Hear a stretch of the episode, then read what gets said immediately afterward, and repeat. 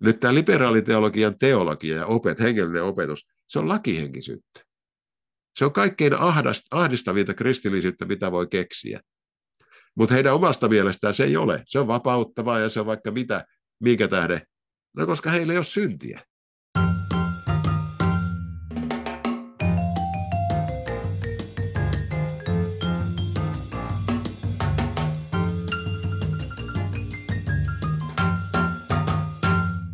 Moikka ja tervetuloa Kujalla podcastiin. Täällä keskustellaan ajankohtaisista asioista ja teologiasta.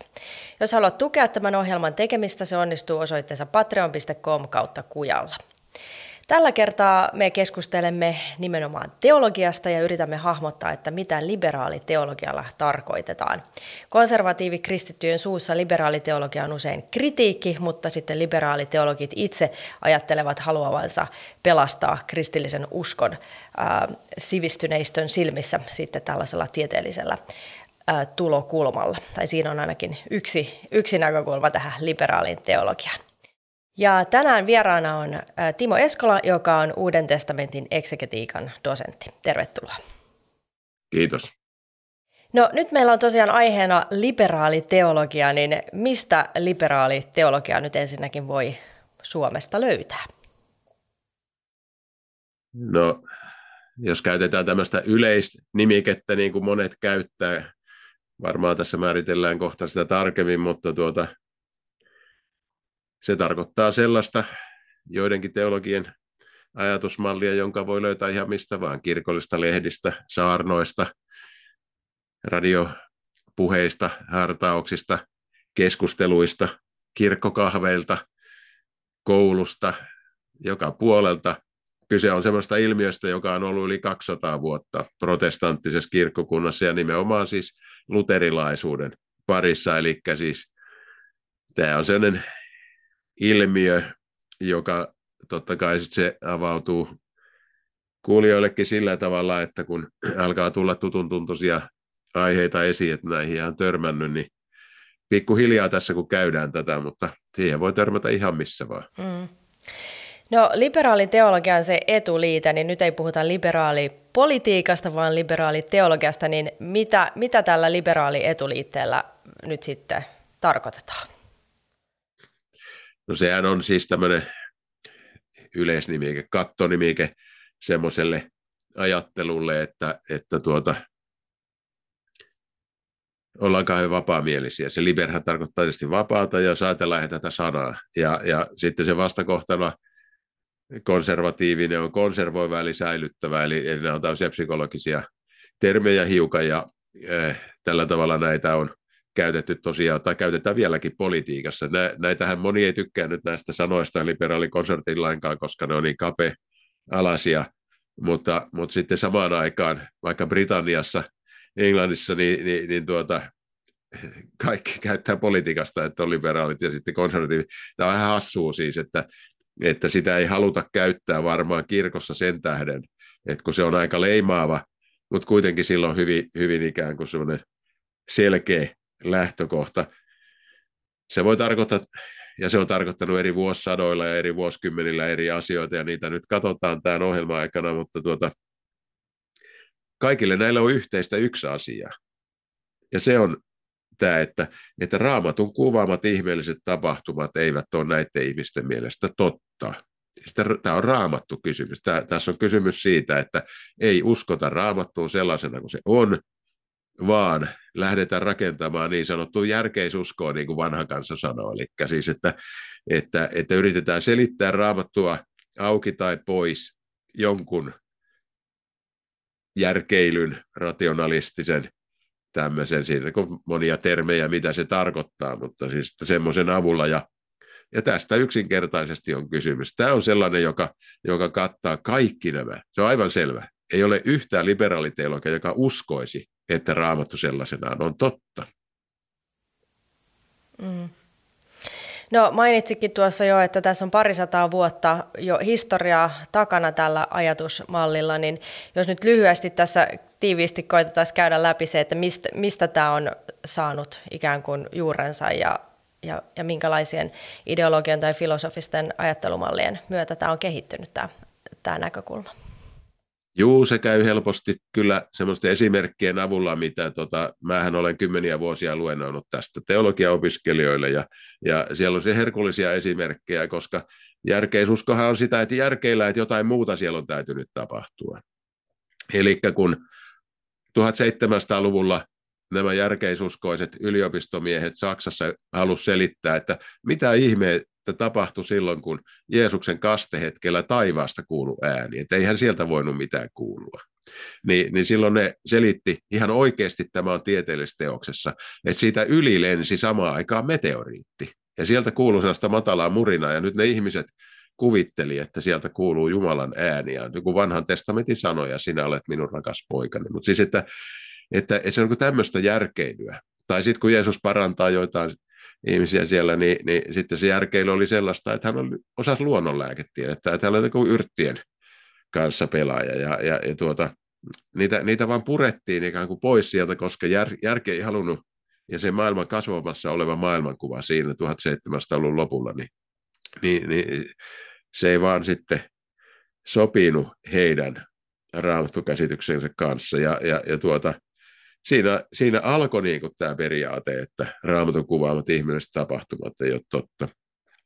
Mutta, mutta luonnontieteellinen maailmankuvahan sinun alkuun oli se kaikkein isoin, eikä se ole koskaan hävinnyt tietenkään, se on vieläkin, mutta siis, että, että tota, tämä tuotti semmoisen niin sanotun deistisen ajattelun. Nyt tässä tulee paljon sellaisia termejä, jotka on ihan kouluuskontotunnilla ollut esillä ja, ja voi, voi olla, että joku muistaa, joku on tietysti nukkunut sielläkin, mutta siis, että deismihän tarkoitti semmoista yleistä jumalauskoa. Tämä oli Saksassa ja Englannissa ennen kaikkea, että Jumala on aluksi laittanut kaiken pyörimään ja sen jälkeen jättänyt maailman tänne niin kuin omaan nojansa varaan ja ihmisen omaan varaan, koska siis, siinä oli tämä luonnontieteellisen maailmankuvan mukainen kristinuskon tulkinta, eli, eli sellainen tulkinta, että, että ei mitään syntilankeemusta eikä mitään muutosta ole tapahtunut, vaan että, että täällä koitetaan nyt jollain tavalla uskoa jumaluuteen, vaikka se jumaluus ei sitten ole sellainen kuin mitä Raamattu opettaa, mutta siis tämä, tämä deistinen ajattelu on tosi laajaa ollut, ja, ja, ja tuota, nyt täytyy muistaa, että siitäkin on, sekin alkoi jo siellä 1700-luvun puolella. No sitten on hauska esimerkki on tämä, mikä nyt on tutkijan mielestä hauskaa, ja se ehkä kuulijoista hauskaa, niin varsinainen liberaaliteologia on kyllä olemassa, ja se on 1800-luvulla. Eli siis nämähän jo sillä tavalla haukkumasanoja, vaan siis, että, että, että tuota, Etelä-Saksassa nämä, nämä muutamat tutkijat, niin, niin tuota, esimerkiksi ne David Strauss, ei se, en tiedä oliko musiikkisukua, mutta Strauss, hieno sukunimi sillä oli, niin, niin sillä oli semmoinen ajatus, että hän oli ylpeä siitä, että hän on nyt vapaamielinen liberaali. Eli siis se oli heille oma termi, jota he itse käyttivät. Ja sen takia oppikirjoissa se liberaaliteologian kausi on nyt nimenomaan tätä Straussin aikakautta. Ja, ja hän ei uskonut oikeastaan mitään enää niin kuin siitä, siitä raamatun ja Jeesuksen historiallisuudesta eikä, eikä siitä, että, että tuota, raamattu voisi puhua jossain kohden näistä asioista totta. Ja, ja sitten hän yritti jotenkin sitten selvitä siitä tilanteesta sillä tavalla, että, että että siellä taustalla on jotain siis suuria yleisiä totuuksia, uskonnollisia totuuksia, joihin voidaan vielä kiinnittyä. Ja, no nehän yleensä liittyy moraaliin, totta kai, koska sehän se suurin ongelma ihmisellä on. Siis, että et eihän synnistä mihinkään pääse kukaan tietenkään, mutta siis, että, että halutaanko, että Jeesus tuo avun siihen syntiin, niin sitä nyt ei kaikki ole halunnut. Mutta tämä oli se 1800-luvun liberaaliteologia, ja, ja se on hämmentävää, että tämä muodostaa sitten yhden taustan 1900-luvun hyvin radikalisoituneelle eksegetiikalle eli raamatun tutkimukselle. Ja sen tähden ei voi sanoa, että se olisi kuollut, koska, koska tuota, kun Yhdysvalloissa tehtiin joitain vuosikymmeniä sitten, että oli 90-luvun lopulla muistaakseni, niin, niin tavallaan ihan meidän, meidän aikakautta, niin, niin, niin tuota semmoinen Jeesus-tutkijoiden ryhmä, joka, joka tutki evankeliumien Jeesus-lauseita, että onko ne aitoja, ja sitten tehtiin sellainen monivärin raamattu, tämä on teologiaopiskelijoiden parissa hyvin tuttu, tunnettu asia, niin tota, he paino eri värillä sitten eri, eri niin kuin punaisen kirkkaus aste oli se, jolla he ilmoitti sen, että miten todennäköisesti se on niin kuin Jeesukselta, että, että siellä oli 5 prosenttia lauseista oli sitten jo näitä ihan yleisiä, että evankeliumi on hyvä asia ja sillä niin, niin ne oli ehdottomasti totta ja, ja aidon Jeesuksen sanomia, ja sitten oli, oli, tota, oli tuota, vaaleanpunasta ja sitten oli harmaata ja sitten oli ihan mustaa. No sitä taisi olla eniten sitä harmaata ja mustaa, että Jeesus ei ole koskaan sellaista sanonut. No miksi mä kerron tämän tämmöisen hassun tarinan Yhdysvalloista? Sen tähden, että sen kirjan alussa nämä kaverit vetoaa tähän David Straussiin, joka aloitti tämän pelin. Eli tämä Straussin periaatteet elää nyt meidän aikana näiden Yhdysvalloissa olevien raamatun tutkijoiden toiminnassa. Eli ei nämä ole mihinkään sillä kokonaan kuollut. Mutta totta kai täytyy muistaa, että tutkimus menee aina eteenpäin ja, ja, ja tulee uudenlaisia juttuja ja, ja, ja, tuota, ja, ja ei, ei kannata sitten jäädä aina näissä suinkaan sinne 1800-luvulle, vaikka, vaikka tuota, jotain viitteitä voisi olla. Mm-hmm. Sitten ehkä kaksi yleisintä voisi vielä sanoa on se, että, että sitten tuli Immanuel Kant ja, ja vähän hänen jälkeensä tuli uuskanttilainen tämmöinen filosofia Saksaan ja, ja sehän alkoi muuttaa ehkä kaikkein eniten sitten suhtautumista Jeesukseen. Ja, ja, ja tuota, siinäkin lähtökohta on se, että ei voi missään nimessä uskoa siihen, mitä Raamattu selittää, mutta siellä kaverit käytti sellaisia lauseita, että uskonnon vakavuus näkyy siinä, että otamme tämän eettisen haasteen todesta. Ja niin kuin moraaliin mennään. Ja, ja, ja niin kuin meni tietysti Trauskikin ja jotkut muutkin, mutta siis, että tässä uuskanttilaisessa teologiassa mentiin niin kuin ihan täydellisesti moraaliin. Että uskonto on etiikkaa. Pyritään hyvään. Ja, ja, ja tuota, nyt tämähän on Ruotsin kautta tullut meille hyvin voimakkaana tämä tämmöinen, että jotkuthan nimittää tätä nimenomaan. Nyt, nyt Suomessakin, niin jos kuulette, että joku sanoo, että mitä on liberaaliteologia, niin se on tätä, että uskonto on etiikkaa niin se, se ei ole oppikirjojen mukaan sitä, mutta se on tämän uskanttilaisen teorian mukaan sitä, että niin, sitä liberaaliteologia, mä tarkoitan näitä termejä vaan, mutta siis, että, niin, että monille juuri tämä on, merkitsee liberaaliteologiaa, että uskonto on etikkaa. Mm. Mutta ei se pidä paikkaansa kovin laajasti sitten lopulta sekään, koska tota, luterilaisia ajatellen, ja aina tässä pakko sanoa ikävä kyllä sellainen, että, että, että että luterilaiset on pilannut kaiken. Eli siis, että, että tota, kaikki hirvittävimmät raamatun romuttamisteoriat, ne tulee luterilaisilta. Ja ne tulee yleensä ensin Saksasta, mutta sitten Pohjoismaista, koska eihän luterilaiset oikein muualla. Sitten Amerikassa vähän, vähän, mutta se on vähän toisenlaista ollut, eikä siellä ole ollut oikein eksegettejä. Että, että ne tulee täältä Saksasta ja Pohjoismaista ja, ja, ja Suomesta myöskin, niin, niin, niin tuota, Saksasta tuli sellainen kaikkein kuuluisin Schwarze Rudolf, niin kuin mä opiskelijoille aina sanoin, Mustapekka, tämmöinen Rudolf Bultmann. Ja tätä Bultmannin nimeä nyt moni on kuullut ja nähnyt lehdissä ja muissa, vaikka siis hän on todella 1900-luvun alkupuolen hahmo ja sitten sotien jälkeen, niin kuin sotien aikainen oikeastaan, että, että se 50-luvulla hän vielä julkaisi, mutta ei juuri sen jälkeen. Mutta hän toi sen eksistenssifilosofian siihen jotkut tietää, jotka on harrastanut filosofiaa tai ajattelua, niin tuntee Heideggerin ja saksalaisen eksistentialismin, niin, niin tämä Bultmann oli Heideggerin kaveri ja, ja sovelsi sitten tätä eksistentialismia sitten tähän tulkintaansa ja, ja, ja, ja tuota, Bultmannilla oli kaksi puolta siinä. Ja taatusti useimmat kuulijat on kuullut sen ensimmäisen, ja, ja, ja se on tämä myyteistä riisuminen. Eli siinäkin oli lähtökohtana tämä, että raamatun kuvaamat ihmeelliset tapahtumat eivät voi olla totta, ja sen tähden täytyy raamattu purkaa myyteistä. Ja, ja, ja se on niin ensimmäinen työvaihe. Ja sen jälkeen alkoi tämä suuri pelastustoiminta, että mihin sitten sen jälkeen Bultman voi uskoa, niin hän ajatteli, että se on tähän ihmisyyden itsensä löytämiseen, eli siis semmoiseen olemassaolon kokemiseen, mistä Heidegger oli puhunut. Aitoon elämään tässä ja nyt. Ja, ja, ja tuota, se on ihan hölynpölyä. Eihän se tarkoita mitään. Siis, että, että kaikki on ihmetellyt, että no mitä sitten? Olen tässä ja nyt, kappas lähdenkö kauppaan. Siis että, että siinä, siinä ei tavallaan ole niin mitään semmoista ihmeellistä sisältöä. Ja se johtuu siitä, että Heidegger oli filosofi, ei hän ollut mikään elämän filosofi, vaan hän oli filosofi.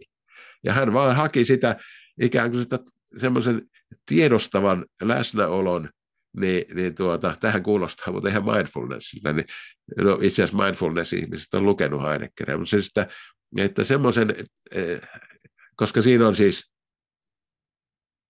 eh, hiukan nyt filosofia harrastelee vahingossa tuli yksi termi tässä, että tämä läsnäolo, se Dasein, jos tiedätte mitä, mitä tämmöinen täällä olo, läsnäolo tarkoittaa saksaksi, niin se on se Heideggerin tärkein termi tämä Dasein, että yritetään ymmärtää tätä, että miksi ihminen kokee olevansa olemassa tässä ja nyt, ja mitä, mitä, mihin tarvitsisi nyt elämässä pyrkiä, jos haluaa jotain itse kokea. Ja, ja tuota, Bultman väitti, että tätä on kristinusko. Haaskellaan näitä olemassaolon lauseita. Ja, ja, ja tuota, nythän tämä eksistentialismi on tullut siis luterilaiseen maailmaan ja, ja Norja ja Saksaan ja varmaan Tanskaankin ja sitten Suomeen hyvin suurella voimalla. Meillä, meillä on eksegetiikan laitoksella vanhassa kaartissa ollut, ollut tosi monta, vaikkei kaikki on näitä, mutta siis meillä on ollut tosi monta Bultmanilaista ja, ja on vieläkin. Eli tuota, tämä on yksi haara sitä, että, että, että mitä kristiusko sitten on, jos se ei ole, ole tuota, mm. perinteistä luterilaista uskoa. Eli näitä haaroja voi kuin paljon, ja, ja niistä tekee liberaalin se, että, että kaikki ajattelee, että raamatun kuvaamat tapahtumat sellaisena eivät ole totta. Mm, mm. Ja aika pitkä roipe tuli, mutta, niin, mutta niin. tässä pähkinänkuoressa nyt tämmöinen. Niin, kyllä. Niin, ja siis koska kuitenkin aikaa on kulunut paljon ja siellä on monenlaisia erilaisia niin kuin filosofia tai ideologisia näkökulmia, jotka sitten on kehittänyt tätä liberaalia teologista ajatusmallia eteenpäin, niin toki se on hyvin moniulotteinen, mutta myöskin kuulostaa siltä, että jos ajattelee nyt sitten, että, että mitä liberaaliteologisessa siivessä ajatellaan ja sitä, mitä konservatiiviset kristityt sitten ajattelee, niin tuntuu siltä, että usein ehkä puhutaan täysin kahdesta eri uskonnosta jopa, että siinä on niin tavallaan isoja, isoja eroja jos sitten ruvetaan niitä niitä Joo, tämähän on siis hyvin, hyvin tärkeä ja mielenkiintoinen yksityiskohta. Mä olen tätä opiskelijoidenkin kanssa vuodesta toiseen aikanaan pohtinut, koska tuota, tässähän herää kysymys, että, että jos, jos luterilainen teologia ei ole totta, siis että on, on, on ristin teologia ja sovitusoppi ja, ja, ja tota, yksin uskosta, yksi armosta ja uskon ja. Jos niin kuin se joudutaan hylkäämään kokonaan, niin, niin täytyyhän tällä liberaalilla teologialla, oli se mitä suuntausta vaan tässä, niin olla jotain, joku ohjelma siinä. Ja, ja tuota, no se ensimmäinen lähtökohta on kaikilla aina, että syntilankumus ei ole totta. Aina se lähtee ekana syntikysymys. Ja, ja tuota, silloin tämä liberaalin ajattelun ensimmäinen teesi on aina se, että tämä maailma ei ole paha. Ja nyt joku voi ajatella, että ahaa, että no siellä on kyllä side silmillä tehty ja tulpat korvissa tätä, mutta siis, että, että, että jos maailma ei ole paha, niin mistä nämä ongelmat sitten johtuu? No maailma on jollain tavalla kuin kehittymätön. Ja, ja tuota, silloin tavallaan se se on vähän niin kuin tämmöinen elämänfilosofinen, tämmöinen itsehoitooppaan kaltainen juttu, että on tämä hankala paikka, mutta koitetaan nyt jollain tavalla ainakin itseä tässä parannella. Mutta siis, että tämä on se ensimmäinen teesi. Ja silloinhan se on raamatun opetuksen täysin vastakohta, koska ma, ka, kaikki lähtee niin tuota, vanhasta testamentista lähtien siitä, että elämme lankeemuksen maailmassa ja, ja, ja paratiisi on menetetty. Jeesus opettaa täsmälleen tällä tavalla ja, ja, ja Vuorisaarna on hyvin karua sitä opettamassa. Paavali sanoi, että kaikki kuolevat Aadamissa, niin kuin tämä on se ihmiskunnan suuri tauti ja se täytyy saada parannettua. Ja siihen liittyy sitten Kristus ja, ja sovitusoppi. Mutta tämä on, tämä on niin se iso käänne heti siellä alussa. Mm. Ja, ja tätä useimmat julistaa. Ja sitten on tietenkin, kun täytyy jotenkin selittää se, että hupsis, no on tämä aika hirveä paikka kuitenkin tälläkin hetkellä. Sitä ei voi Hesaria lukea että ajattelematta, että koko aika tapetaan jossain ja raskataan, ja kun tämä on hirveätä sotaa. Ja siis, kun, mistä tämä johtuu? No sitten se on yleensä, että ongelmat on rakenteissa. Että se johtuu väärästä politiikasta tai Yhdysvalloista tai milloin mistäkin. Että, että aina löytyy se selitys, että mistä tämä kuloinenkin paha johtuu. Ja vaikka se on aika, aika niin kuin hurjaakin pahaa, niin, niin, niin sitten se pystytään jotenkin ulkoistamaan tässä naivissa teologiassa, joka, joka ei tunnista syntiä. Ja sitten koitetaan sitten saada tilalle sitten joku, että millä tätä voisi auttaa, niin sit jotenkin sillä tavalla, että tiedostavat ihmiset voi yrittää auttaa toisiaan sitten täällä ja, ja, ja näissä, näissä tuota, maailman ongelmissa. Ja, ja kirkosta voi tulla vaikka maailman poliisi, sellainen, joka yrittää antaa eettisiä ohjeita ihmisille siellä ja täällä, että, että hyvät uskonnot, teillä on huono moraali siellä, kun te käytte uskonsotia, tai, tai hyvät rikolliset, teillä on ongelmia, tai hyvät aviorikkojat, teillä on nyt joku tämmöinen teoreettinen ongelma siellä, ja, ja ehkä jotain psykologista haittaa, mutta me korjaamme tämän, koska me olemme maailmanpoliisi. Tai sitten moraalivahti, siis että, että, että tämän hetken kirkossa, kun kuuntelette noita radiosta tulevia iltahartauksia, niin aikamoisia moraalivahteja siellä esiintyy, että tällä tavalla pitää siellä ja tällä tavalla pitäisi ja tätä sinun pitäisi tehdä ja tätä. Ja, ja nyt, nyt sitten se kaikkein suurin teesi, joka tässä niin ongelma suhteessa luterilaiseen perinteiseen uskovanhuskauppaan, joka on niin syntisen vanhuskautta, jumalattoman ihmisen pelastamista ja armahtamista. Nyt tämä liberaaliteologian teologia ja opet, hengellinen opetus, se on lakihenkisyyttä. Se on kaikkein ahdistavinta kristillisyyttä, mitä voi keksiä. Mutta heidän omasta mielestään se ei ole. Se on vapauttavaa ja se on vaikka mitä, minkä tähden. No koska heillä ei ole syntiä. Siis tämä on vaan tästä pikkupelaamista täällä. Ja samaan aikaan maailma palaa ympärillä. Tämä, on, niin on jotenkin ihan surkuhupasaa, että, että millä tavalla nämä nämä niin pitkälle koulutetut ihmiset, jotka yliopistot tulee ja sitten sanoo, että heillä on nyt parempi ohjelma kuin Jeesuksella, että miten tämä maailma perastetaan. Mutta tämmöinen tämä vastakkainasettelu on. Mm. Eli että siinä on tosi tärkeää se, että miten me eletään, eletään hyvää elämää, tehdään oikeita moraalisia valintoja, mutta sitten tavallaan se, että tota, ei tarvita pelastusta tai sovitusta meidän synneille, mutta sitten meille myös on vaikea niin kuin ei ole armoa, eihän armoa sit tarvita tietyllä tavalla, mutta sitten kuitenkin tuntuu siltä, että ehkä tässä liberaalisessa teologisessa kuitenkin puhutaan armosta tai armollisuudesta, mutta se sitten ehkä sillä tarkoitetaan jotakin yleisempää asiaa kuin sitä. No sillä tarkoitetaan varmaan sitä armollisuutta ja suvaitsevaisuutta ja näitä kaikkia, että mitkä on semmoisia eufemismeja, eli että koitetaan saada jonkun sopivan sanan avulla asia sitten näyttämään ja kuulostamaan kivalta. Mutta eihän niissä oikeasti ole armollisuutta, koska siis ne, nehän taisi taistelutermejä siinä, että on olemassa perinteisiä kristittyjä, jotka pitäisi nyt saada jotenkin pelistä pois tässä, ja nyt, nyt tämähän on kaikkien nauraskelema sana nykyään, ja tämä suvaitsevaisuus, koska siis suvaitaan kaikkia muita paitsi suvaitsemattomia, eikö niin, tämä slogan tullut oikein, niin, niin tuota, se on olla yhtä tyhjän kanssa, mutta siis, että tämä ongelma on tietysti, kun ei, ei sitten semmoisella ihmisellä, joka on kokonaan romahtanut, joka on menettänyt raamatun, joka on menettänyt Jeesuksen. Usein vielä heillä, näillä ihmisillä täytyy, ennen kuin he lähtevät lukemaan teologiaa, niin heillä on ollut seurakunta nuorena kokemus elävästä uskosta. Ja kun se on romahtanut ja hävinnyt, niin ei ole mitään sitten. Sitten täytyy selitellä. Ja se on sitä mm. ilmeisesti sitten sitä semmoista mm. rationalisaatiota, niin kuin psykologit sanoo. Eli jälkikäteen koetaan selitellä, mitä minä jouduin tähän. Mm, mm. Niin, eli sitten, koska, koska sitten tavallaan tässä ajatellaan jotenkin niin, niinkin, että siis kaikki pitää tosiaan todistaa sitten tieteellisillä metodeilla, eli me, että kaikki mitä me voidaan luottaa, minkä me voidaan luottaa raamatussa, niin sen pitää, se pitää pystyä todistamaan jotenkin tieteellisellä metodilla. Siitä tavallaan, eli, eli se niin kuin, ö, yksinkertaistuu semmoiselle hyvin yksitasoiselle tasolle koko kristillinen Joo, kyllä, ja, ja sitten se on just tämä maailmankuvan kysymys, siis, että Darwinin maailmassa ei ole syntiä tietenkään. Siis kaikki on alusta lähtien ollut samanlaista. Ja yksi suomalainen kuuluisa teologi sanoi, että, että tota, koskaan ei ole ollut ihmiskunnan historiassa sellaista hetkeä, jolloin joku muutos olisi tapahtunut. Eli mitään lankeemusta ei ole koskaan voinut missään nimessä olla. Että olemme sieltä jostain, että kun kalat on ryöminyt maalle, niin siitä lähtien on koitettu löytää jotain ihmisyyttä ja, ja ateistit ajattelee tällä tavalla. Tämä on niin ihan koomista siis, että, että, että tota, kun tämä raamatusta irtautuva teologia tuota, yrittää löytää jotain uutta perinteisen kristiuskon ja meidän kohdalla tietysti perinteisen hienon luterilaisuuden ja uskovanhuskainen tilalle, Ja sitten he päätyy puhumaan niin kuin ateistit. Siis, tämä on jotenkin ihan hölmöä. Mm.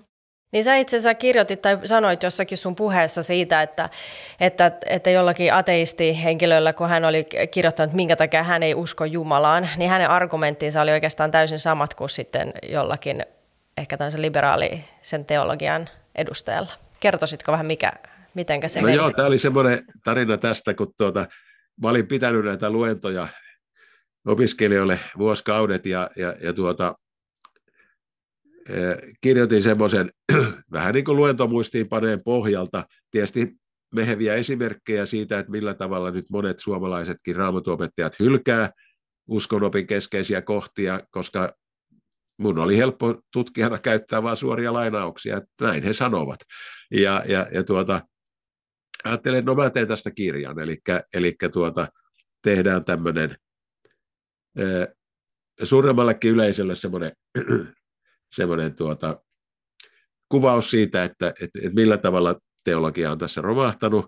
Ja, ja tuota, kun mä olin kirjoittamassa ja kokoilemassa sitä kirjaa, niin mä löysin vahingossa, puoli vahingossa sattu käteen kirjastossa semmoinen vanhan suomalaisen ateistin V.T. Aaltosen, Viktor Aaltosen, joka oli siis professori, se oli maataloustieteen professori, niin tuota, e, se oli kirjoittanut aikanaan kirjan, joskus sotien jälkeen muistaakseni, että miksi en ole kristitty. Ja hän oli taisteleva ateisti, että hän oli kerännyt siihen kaikki perusteet siihen, että miksi, ja ajatellut läpi oikein nämä, että, että miksi hän ei halua olla kristitty. Ja hän, hän halusi kumota nimenomaan raamatun tämmöiset peruslähtökohdat. Niin sitten kun mä luin silmäilin sitä kirjaa ja sen jälkeen luin tarkemmin, niin mä huomasin, että hyvänä aikana on täysin samoja kuin mitä nämä raamatotutkijat käyttää. Siis ne ei ollut jotenkin samannäköisiä tai samankaltaisia, vaan ne oli samoja. Siis sellaisia, että Darwinista lähtien, että ei ole koskaan mitään hetkeä ollut historiassa, että voisi olla, olla tuota, syntinlankeemusta. Taikka sitten, että, että ei kukaan voi uskoa siihen, että Jeesuksen tämmöinen hirveä verinen kuolema sovittaisi jotain syntejä. Ja se on päinvastoin hirveätä teurastusta, että Jumala voi olla sellainen. Ja niin kuin loputtomasti löytyi näitä esimerkkejä. No sittenhän mä joskus iltasella sitten keksin, keksin tuota myöhemmin niin sille kirjalle nimen Ateisti Talttarilla. Ja se johtui juuri tästä yhteydestä, että mulla on siellä vajaa kymmenen kohtaa, jossa, jossa ateistin peruste ja sitten raamatotutkijan peruste on sama. No yksi nokkela toimittaja sitten kysyi joskus silloin 15 vuotta sitten, mitä siitä on enemmänkin, niin se, se kysyi yhdeltä eh, Helsingin teologisen tiedekunnan opettajalta, joka oli tietysti mainittu tässä mun kirjassani, niin, tota, niin, niin tuota, kysyi häneltä, että miksi nämä on samoja nämä perusteet. Niin kaveri myönsi, että no onhan ne samoja, mutta, mutta sitten hän jotenkin meni hämilleen siinä, että no, no jotenkin vaan, että kun tämä tieteellinen maailmankuva ja, ja, ja, kulttuuri on muuttunut, niin ei me enää voida uskoa niihin vanhoihin asioihin vanhalla tavalla. Eihän, eihän ollut mitään muuta sanottavaa siihen. Hän myönsi vaan, että no näin se on. Ja sitten kun ne on samoja kuin ateisteilla, niin sitten hän yritti jotenkin kääntää sen niin päin, että, että semmoiset ateistit, jotka on haastanut kristinuskoa sillä tavalla, kuin kristinuskoa pitäisikin haastaa, niin, niin, niin tuota, ne on ollut oikealla asialla. Ja tämähän se nykyisen liberaaliteologian ongelma, että ateistit ovat olleet oikealla asialla. No niin, miettikää sitä, että ovatko. Niin, kyllä. No tota, äh, Juma, käsitys Jumalasta nyt, siitä, siihen ollaan vähän viitattu tässä, mutta liberaaliteologiassa ajatellaan jotenkin niin ilmeisesti, että, että tavallaan se raamatun ilmoittama kolmiyhteinen Jumala, että se nyt ei ole varsinaisesti se Jumala välttämättä, vaan että ihmisellä voi olla, että ikään kuin Jumala riippuu vähän ihmisen tulkinnasta ja jokaisella ihmisellä voi olla vähän erilainen Jumalakuva. Meneekö se jotenkin näin vai miten selittäisit sitä? No se on, se on yksi semmoinen, joo, joo, mikä on ollut nyt sitten, sitten tuota, tässä parin 30 vuoden aikana Suomessakin hyvin, suosittu aihe. Itse asiassa Sammeli Juntunahan kirjoitti sitä vastaan, semmoisen pamfletikin tätä jumalakuvapohdintaa vastaan. Ja tuota, se, se on tavallaan niin kuin yksi semmoinen tapa sitten yrittää jotenkin säilyttää tätä. Tämähän on ihan teologiaopiskelijoidenkin mielestä ollut, ollut aina, koska teologiaopiskelijat pohtii juuri tällaisia kysymyksiä, että jos joku hylkää raamatun ja, ja kristinuskon lähes kaikki opit, niin miksi ihmeessä hän jää? koska teologiaopiskelijat nuorina on tietenkin hyvin ehdottomia, että juuri tämä on se tärkein, nyt me uskomme näihin isoihin asioihin. Ja, ja tuota, ehdottomasti. Ja nuorena sitä ajattelee, että jos minä joutuisin tämmöiseen epäuskon tilanteeseen, minähän lähtisin ovet paukkuen. Niin ne on ihmetellyt sitä, että miksi nämä ei nämä kieltäjät lähde ovet paukkuen. Mutta elämä on toisenlaista. Siellä on, siellä on, siellä on isovanhemmat ja jonkun vanhemmatkin on kirkkomaassa ja sitä ajatellaan, että, että olisi kiva saada kristilliset hautajaiset. Ja että ollaan nyt tässä käyty kuitenkin pyhäkouluja ja olisi kiva laittaa lapset ja lapsenlapsetkin pyhäkouluja. Että, että niin on sellaisia psyykkisiä sidonnaisia, sidonnaisuuksia ja tapoja, tapakristillisyyttä ja tämmöistä. Se on tapana ajatella, että kirkkohan tekee paljon hyvää. Ajatelkaa nyt vaikka jotain Helsingin Sanomia, joka on siis mä aina sitä yritän toistaa, että se on niin keskeisin kristinuskon vastainen eh, lehti ollut Suomessa kymmeniä vuosia. Niin sitten siellä kuitenkin nämä sanoo aina silloin tällöin, että, että kirkon kannattaisi keskittyä siihen, mikä on tärkeintä, niin kuin lähimmäisen rakkauden julistamiseen, tai että kirkkohan tekee paljon hyvää, ja ateistitkin voi sanoa, että no he hyväksyy tämän kirkon tämmöisenä museon kaltaisena juttuna niin kauan, kun se tekee niin paljon hyvää maailmassa. Se on diakoniatyötä. Ja sitten lähdetään puhumaan tästä etiikasta tai ihmisten auttamisesta, taikka että hyväksymme kirkon niin kauan, kun se näyttää punaiselta ristiltä suurin piirtein, tai jotain tämmöistä.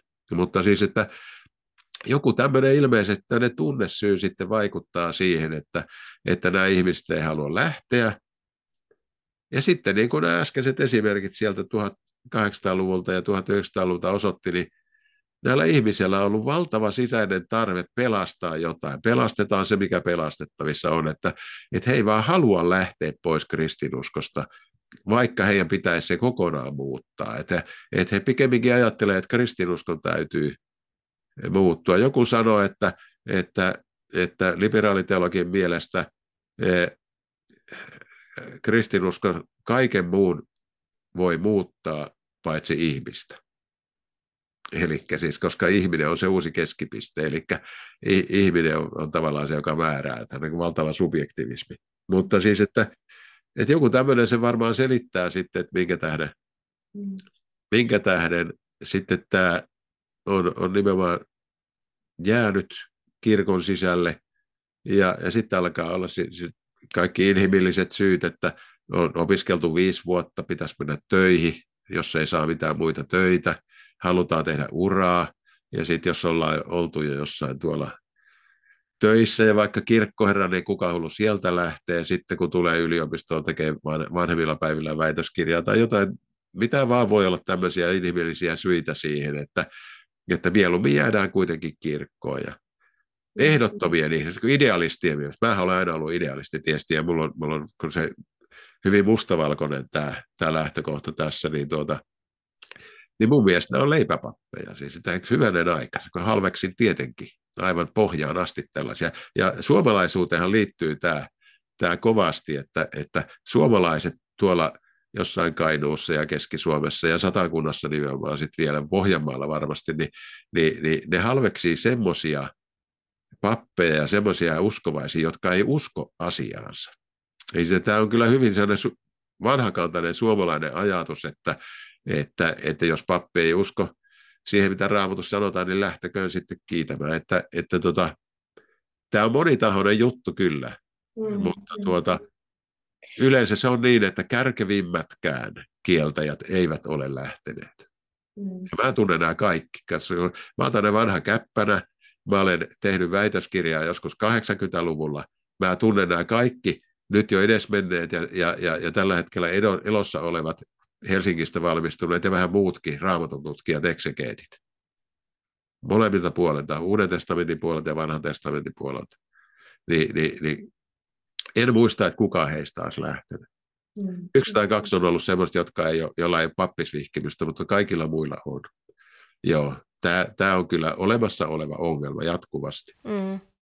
No eli sä mainitsit tuossa, että he haluaa niinku pelastaa se, mitä pelastettavissa on, ja tällä tarkoitetaan siis sitä, että ikään kuin tällaisen tieteellisen ja ajattelevan ja järkevän ihmisen silmissä ei e, pelastetaan kirkosta. Että, niin, että, että kuvitellaan, tavallaan... että se etiikka riittää sitten. Niin.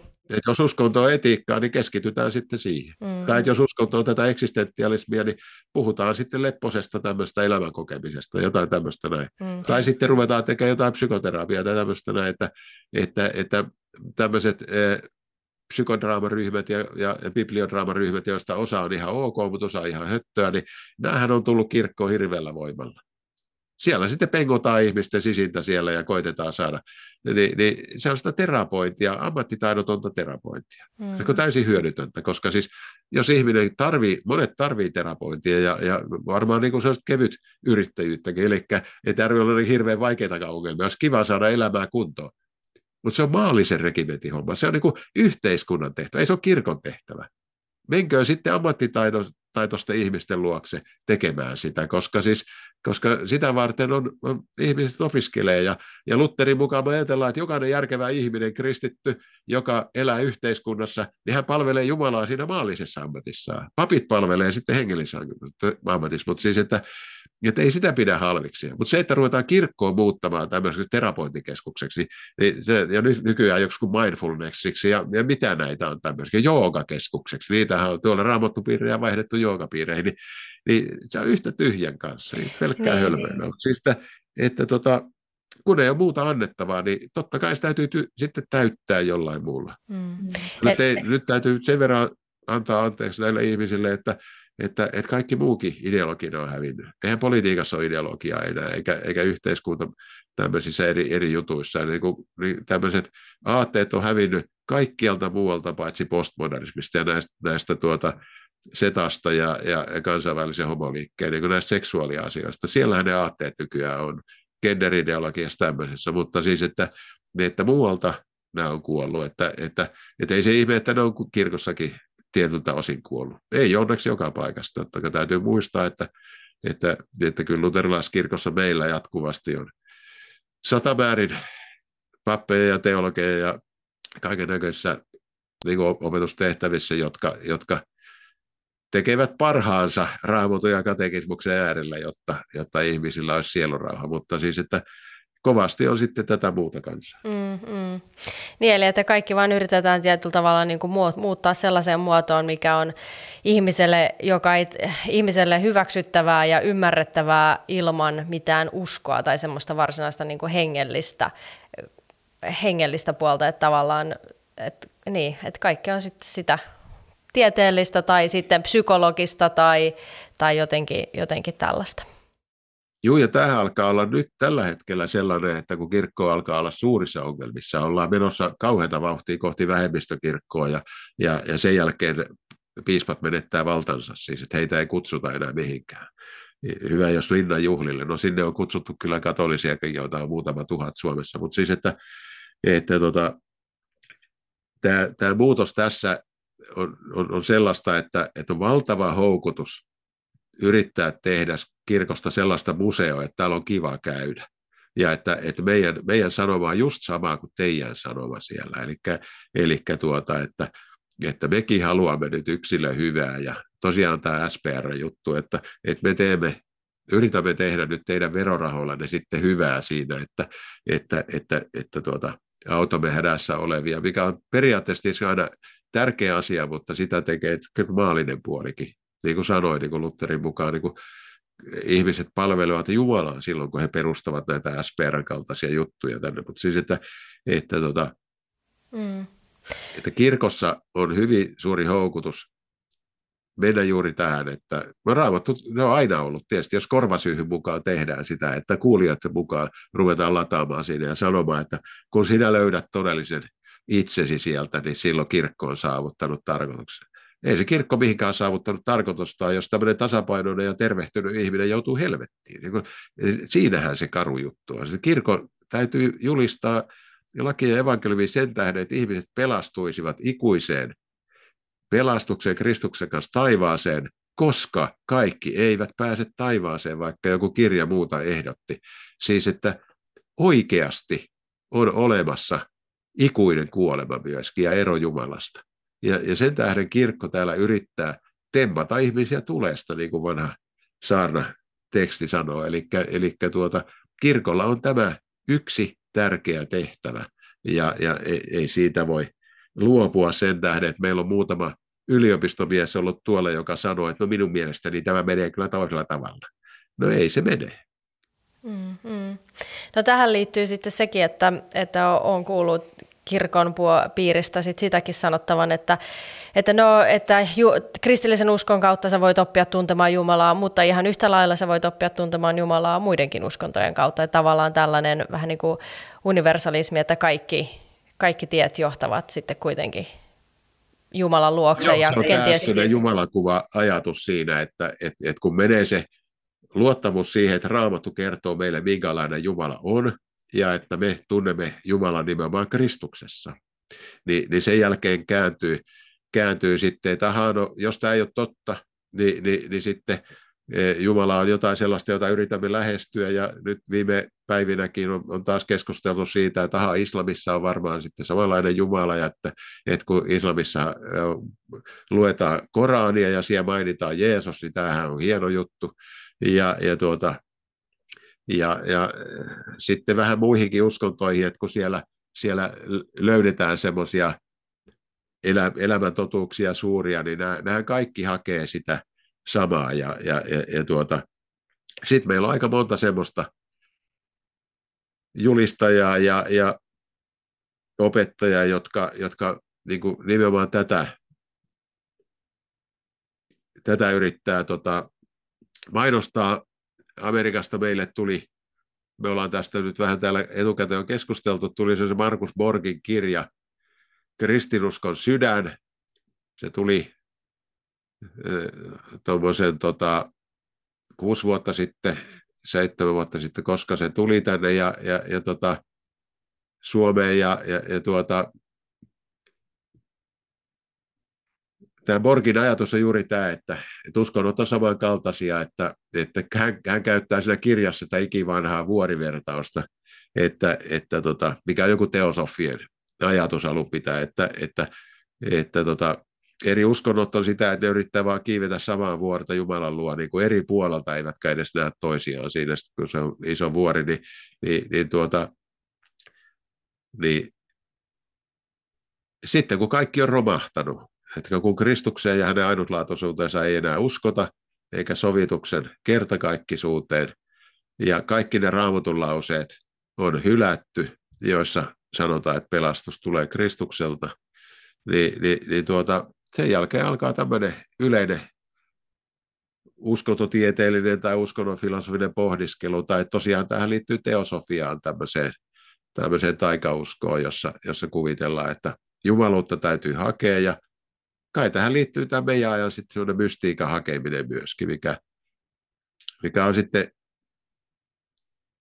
se ei oikeastaan ole niin jälkikristillinen ilmiö pelkästään mun mielestäni, vaan siis se on enemmän tätä, että se on niin vastausko tähän kovien arvojen globaaliin markkinatalouteen, joka, joka on tämmöiset niin kuin kovien arvojen aikakaudet saa usein vastapainokseen jonkun tämmöisen mystisen perusteen. Ihan niin kuin silloin, kun, kun kovat tieteet alkoi kasvaa 1700-luvulla, niin ne sai sitten vastaansa romantiikan, joka oli taas täysin epäälyllistä ja tunnevoittosta, niin, niin, niin, niin meidänkin aikana on aika selkeä tämmöinen reaktiivinen ajatus. Ja tämä mindfulness ja, ja, ja nämä tämmöiset, niin kun liittyy just siihen, että, että, että kun ihmiskuva muuten on hirveän eh, järkeistävä ja rationaalinen ja taloudellinen ja vielä mittaa kaiken rahassa ja kaikkea tätä, niin sitten tarvitaan tänne täysin irrationaalinen ihmiskäsitys, jossa ihminen onkin kosmisten voimien kenttä, jossa sitten täytyy oikeat vibraatiot olla ja sä voit vietiskelemällä saada sitä vibraatiota tai syömällä pyhää ruokaa tai jotain tämmöistä näin. Ja oli, tämähän tulee aina aikakausittain, on pakko kertoa tässä sellainen tarina, kun olin opiskelijapappina nuorena 80-luvulla ja, ja, ja, ja tota, silloin oli tämä New Age oli oli kovimmillaan, niin silloin meillä oli Hämeenkyrässä joitain hippejä, jotka meditoi pellossa, jotta siitä pellosta kasvavasta viljasta ja mitä kaikkea siellä tulikin sitä ruokaa, niin ja siinä olisi oikeat vibraatiot sen tähden, että sitten yhdistytään jonkunlaiseen jumaluuteen, kun syödään sitä, sitä tuota pyhitettyä ruokaa, mikä on meditoimalla saatu aika. Tämmöistä se on niin kuin irrationaalinen ihmiskäsitys, ja, ja se elää täysin kepposesti rinnakkain tässä. Ja kiinnittäkääpä huomiota päivälehtiin ja yleisradioon, niin niin siellä toimittajat tekee aivan kritiikittömiä juttuja näistä tämmöisistä mystikoista. Ja tämä vaan on semmoinen, jota ei pysty selittämään niin kuin maalaisjärjellä, että miten tämä on mahdollista. Samat toimittajat, jotka sitten koko aika potkii kristinuskoja ja, ja, ja sanoo, että miten hullua tämä on, ja että kristiusko on taikausko. Mutta sitten otetaan näitä, näitä mystikoita sinne, joilla on täysin irrationaalinen ihmis, ihmiskäsitys, ja ylistetään, että tämmöistä hienoa sisäistä elämää löytynyt, ja varmaan löytävät itsensä siellä. Kyllä, ainakin ovat kadoksissa, kannattaa sitä etsiä. niin aivan. No nyt kun tässä ihmiset on kuunnellut tätä, että kuvausta siitä, että missä ikään kuin ollaan ja mitenkä, mitenkä tähän ollaan tultu, niin mitenkä sä nyt sitten rohkaisit sellaisia kristittyjä tai sellaisia ihmisiä, jotka etsii vastauksia, että mistä, mitenkä, mitenkä sitten tällaisessa sekamelskassa vahvistaa sellaista kalliopohjaa elämäänsä, niin onko sulla jotakin käytännön viisautta tähän? Niin, no tässä on tietysti, että jos, jos puhutaan kristityistä, eli tunnustavista kristityistä, niin, niin, niin tota, kyllähän me eletään sellaista aikaa, että, että kannattaa ottaa asioista selvää. Ja, ja, ja se tarkoittaa, että pyrkii lukemaan sellaista, sellaista kirjallisuutta ja sellaisia analyysejä, joissa sitten arvioidaan tätä meidän aikaa. Ja, ja, ja, ja tuota, siitä voi saada, nythän on kasvanut hyvin voimakkaasti etenkin järjestökentästä niin apologian harrastus ja, ja nuoremmat teologit ja, ja apologian harrastajat pyrkii pyrkii niin kuin antaa vastauksia tämän ajan kysymyksiin. Eli siis tämä on jotenkin semmoinen hyvin näkyväkin asia, että tällä tavalla edetään.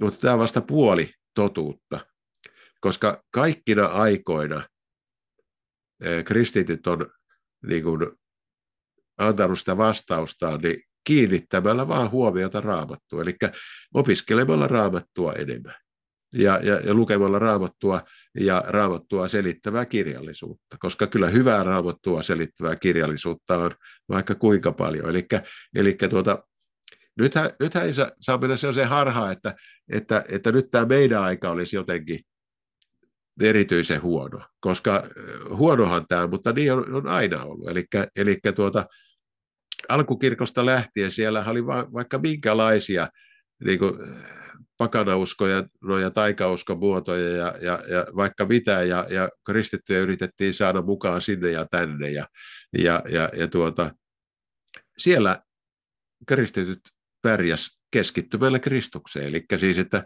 että, että se on se keskeinen asia. Ja sitten kun taikausko oli saanut katolisen kirkon valtaansa 1400-luvulla viimeistään, niin sitten tuli Luther siihen ja muut uskonpuhdistajat. Siellä oli samaan aikaan monta muuta Jaan Huss oli siellä aikaisemmin ollut jo ruhtinaskunnissansa niin, niin, niin tuota, evankeliumien asilla. Ja itse asiassa tuolla Hollannin suulla että aika jännä, että Lutherin, tämä, mistä vahingossa tuli sitten Lutherin vastustaja tästä Erasmuksesta, niin hänhän oli itse asiassa tämmöinen evankelisen uuden uskon hakija siellä omassa maassaan, ennen kuin sitten Vatikaani pakotti hänet Lutherin vastustajaksi ja Erasmus Parka sitten teki työtä käskettyä ja hänestä tuli tämmöinen oman aikansa musta, musta Pekka, mutta siis että, että siinä aikana nousi näitä evankelisia pastoreita ja munkkeja, ne oli lähinnä munkkeja monet, koska ne oli silloin siellä yliopistossa ja, ja, ja, ja saattoivat opettaa ja, ja, ja tuota, oli, oli, oli se, että pystyivät keskittymään. Lutherhan oli jännä kyllä niin kuin eksegetiikan tohtori, kollega, eli siis, että, että, että, että hän ei ollut luterilaisuuden teologian tutkija, vaan hän oli raamatun tutkija. Ja sen takia hän sitten siellä tutki vanhaa testamenttia, psalmeja ja, ja, ja sitten Paavalia ennen kaikkea, että siitähän hän tuli, tuli tietenkin se valtavat löydät, kun hän, hän luennoi roomalaiskirjettä ja galattalaiskirjettä siellä, siellä tuota, ja sitten kävi totta kai muutkin kirjat läpi, mutta siis, että, että, että tota, että silloin keskityttiin raamattuun ja löydettiin tämä raamattu uudelleen ja sitten, sitten kun se, se tuota, osoittautui, että me muistamme nyt nämä aneet vaan, että oli tämmöinen merkillinen anekauppa tullut siihen, mikä oli ihan semmoista vaan hölynpölyä sitten, mutta siis, että, että, että kun nämä, nämä piti saada oikealle tolalleen, ne, ne laitettiin oikealle tolalleen opettamalla raamattua. Ja, ja, ja tuota, nimenomaan Paavalia. Ja kyllä meidänkin aikana Paavali on nyt nimenomaan se, joka, joka antaa sellaiset tota, hyvät eväät vastustaa näitä tämän ajan kotkotuksia, että, että tota,